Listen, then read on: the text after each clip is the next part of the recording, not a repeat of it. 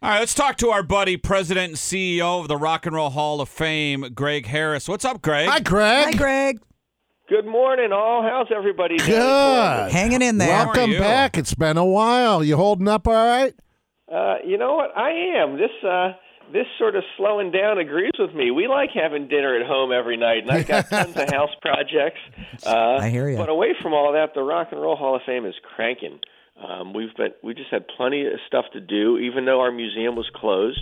We've been putting loads of things online, lots of induction ceremony performances, things like Prince's "While My Guitar Gently Weeps." Yeah.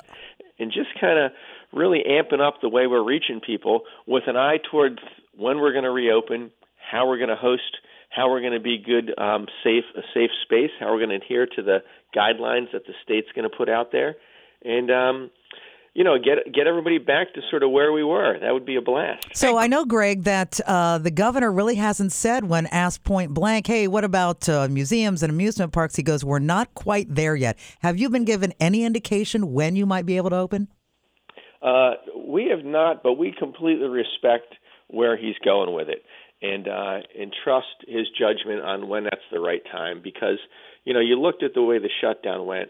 We all thought, what what the heck are we doing? Turned out it was the perfect thing to do back on March 13th. And now this reopening, I think a little bit of it is, you know, restaurants are now open, as you know, in Columbus, and outdoor things are open, and uh, some offices are open, and uh, even some sporting things opened up, like training facilities and stuff, in the last couple of days. You know, I think we're going to be soon, but part of it is seeing how the success went with the early opens, or if there are any problems.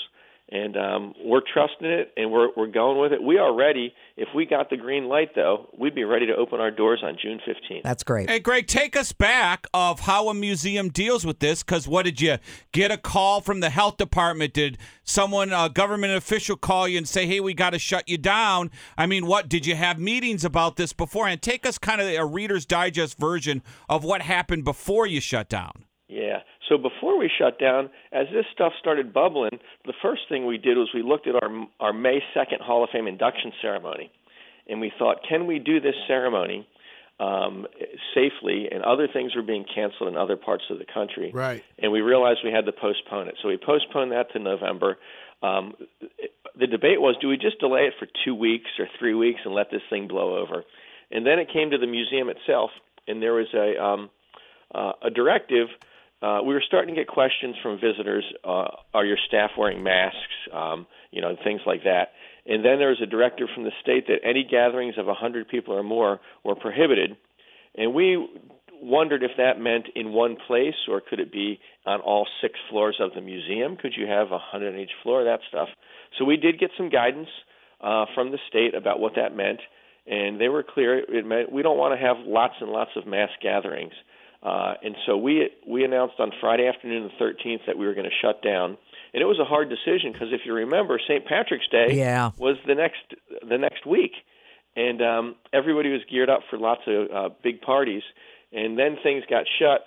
And now, when you looked at it, when you saw all that the the sadness come out of New York City and out of um, out of the East Coast, and just the extent of this, it was clear that was the right decision. Um, and then we really hunkered down and we worked on how do we exist with zero attendance? What do we do? And uh, unfortunately, we did have to furlough a bunch of our employees, um, and we helped all of them get unemployment. Then we focused on how can we take advantage of this moment when we're closed. And we took advantage of it by going into our vaults, by finding stuff we always wanted to share. Uh, we updated all of our back end storage systems for digital images and footage. We redid our whole ticketing system, and we just blew out our website to reach teachers that were teaching kids from home over that window of time. And we reached like 600, 700,000 students. Uh, we had we normally have about 45 teachers a day use our online resources. At the height of it, we had a thousand teachers a day using our stuff Wow. all over the country, and we just Awesome. blew that out. And then we pivoted. We said, you know what, we are going to be o- reopening. Let's get a plan in place. We had an infectious disease doctor that invi- advised us. We talked to all of our museum peers. Um, we talked to the uh, Citizens for the Arts down in, in Columbus. We talked to the governor's office, and we put together a reopening plan that we are ready to act on when the time is right. CEO of the Rock and Roll Hall of Fame, Greg Harris, is with us this Thursday morning. Hey, Greg, before you close down, what was the summer theme? What was the focus going into this summer? And if you open up in two weeks, four weeks, will it remain the same? I would assume so, right? You know, our, our, one of our big focuses was it's our 25th anniversary.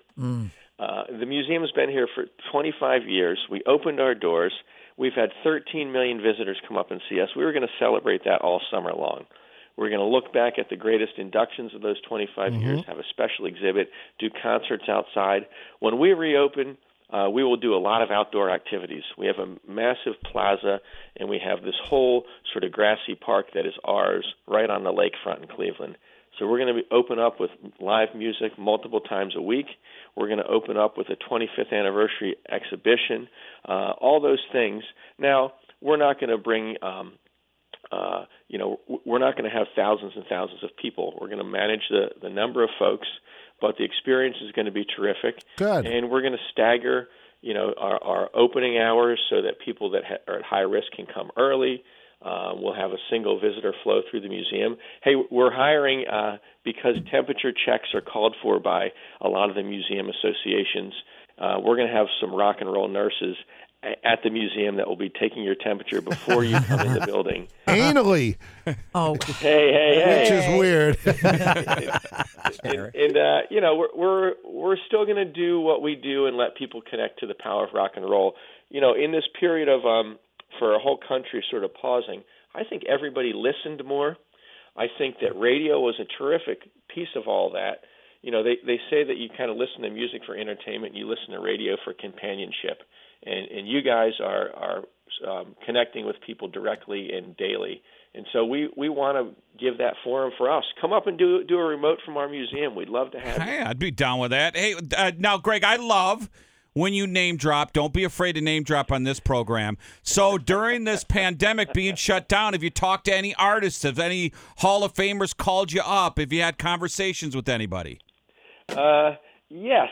Uh, you know, and, and some of the folks we we do this thing from the museum where it's a little you know throwback, but we send all of our inductees a, a celebratory birthday message. Uh, physical. We don't send them. It's not just digital. We, we send them something, and you hear back from from many of them with some of the greatest notes, and and they they immediately this is a big part of their life being an inductee. They're letting you know how their family's doing, how they're doing, uh, what's going on. So I, I heard from some of the members of Yes, um, which was really terrific. Some of the E Street Band members, which has been terrific, and uh, um, it's just all part of this being this family of rock and roll. Whether it's fans, whether it's the museum, whether it's the inductees. Wow, that's very cool. Now, Greg, I have some homework assignment for you. To uh, I, I want to mention this to you, and then next time you come on, you can give your answer. This okay? was a uh, a Rolling Stone poll Rolling that we Stone saw. thing. Yes. Okay. So it's called the triple threat. The greatest. Now you got to think of the greatest at each each thing here. Who's the greatest lead vocalist? That also is a lead guitarist and a songwriter. So I'm. I don't even want to tell you who the winner is, but I'm a big fan of this person. He may already know. You may already know, but the greatest lead vocalist, best at the guitar, lead guitar, and then songwriting. Because it would be like McCarthy, uh, McCartney, Tom Petty. uh, Who's the biggest who's triple the biggest threat Triple threat. You can in give me an answer now. That would be. You know, It does I- have to I be think- rock. I, I think Springsteen's definitely right up there. uh, yeah. He's a really smoking guitar player. Um, does Eric Clapton make the list? He was in the running. Is he a but big was in- writer? Uh, yeah, he's right. Yeah. H- how about Jimmy? Hendrix was in there too. He was mentioned. Yeah. Okay. Prince won it. Prin- Uh-huh. Oh yeah, Yeah, yeah. hands down. Yeah. If if any listeners are wondering why, just go to type in Prince "While My Guitar Gently Weeps" and watch that YouTube video. That is the It'll best blow ever. you away. Yeah, Yeah, it was that's pretty the best. special. James from Metallica got a lot of run because of his guitar playing. Nice.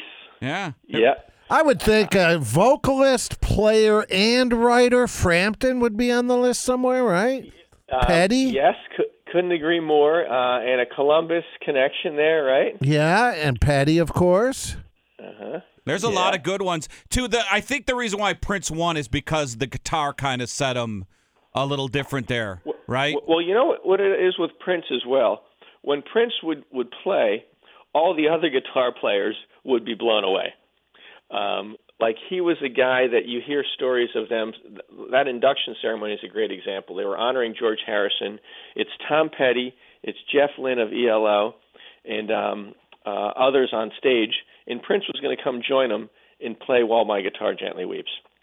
So they wanted to rehearse that afternoon. He said, ah, "Don't worry, I'm good.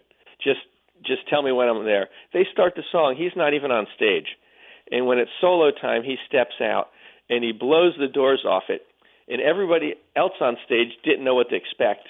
And if you watch them, their jaws are on the floor. Uh, he is a guy that is sort of a musician's musician, and everybody knew because he had so many big hits. They knew him as this performer, as Yeah. this showman, as this personality. But musician, Not as a player. wise, Right. he is highly idolized. Have you ever, and I tell this to people at home, Google this, have you ever heard him do a whole lot of love by Zeppelin? Uh, you know what? I have seen that. That's Oh, terrific. he plays the Yeah. hell out of that song, man. Now he puts his own spin with his voice, but boy, he plays the gu- guitar solo's like seven minutes long, man. He just he just rocks it. Oh yeah, fantastic. So, uh, so we're, I was talking earlier when I came on. I hope Ohio State is in session. My son's a junior. Uh, he's, uh, I'm sorry, he's a sophomore, dying to go back, and uh, excited that Columbus is going to be reopening. Well, you got to stop in studio when you bring him down Yeah, to check him in. absolutely. Come on in. Deal. That would be fun. All right. Well, I'm loving your stuff on social media. I'm on Twitter. I see those posts every day. They uh, they're helping get me through. Thank you. Uh, well, I just saw you noted I was on the show. I will send a note out to my folks. Uh, you guys, uh, we really appreciate the coverage. You know, Columbus is not that far from Cleveland. Anybody that can hear this signal, hop in the car and come see us when we open. Um, and uh, we're we're excited, but we're measured. We're going to make sure that we're following all the state guidelines and that it, it's the, it's a safe, welcoming place for everybody. And I hope in you guys' lives and your world, everybody's uh, good and healthy and safe. And I would love to see you in person. All right, Thank you, thanks, Greg. Thanks, Greg. Thanks.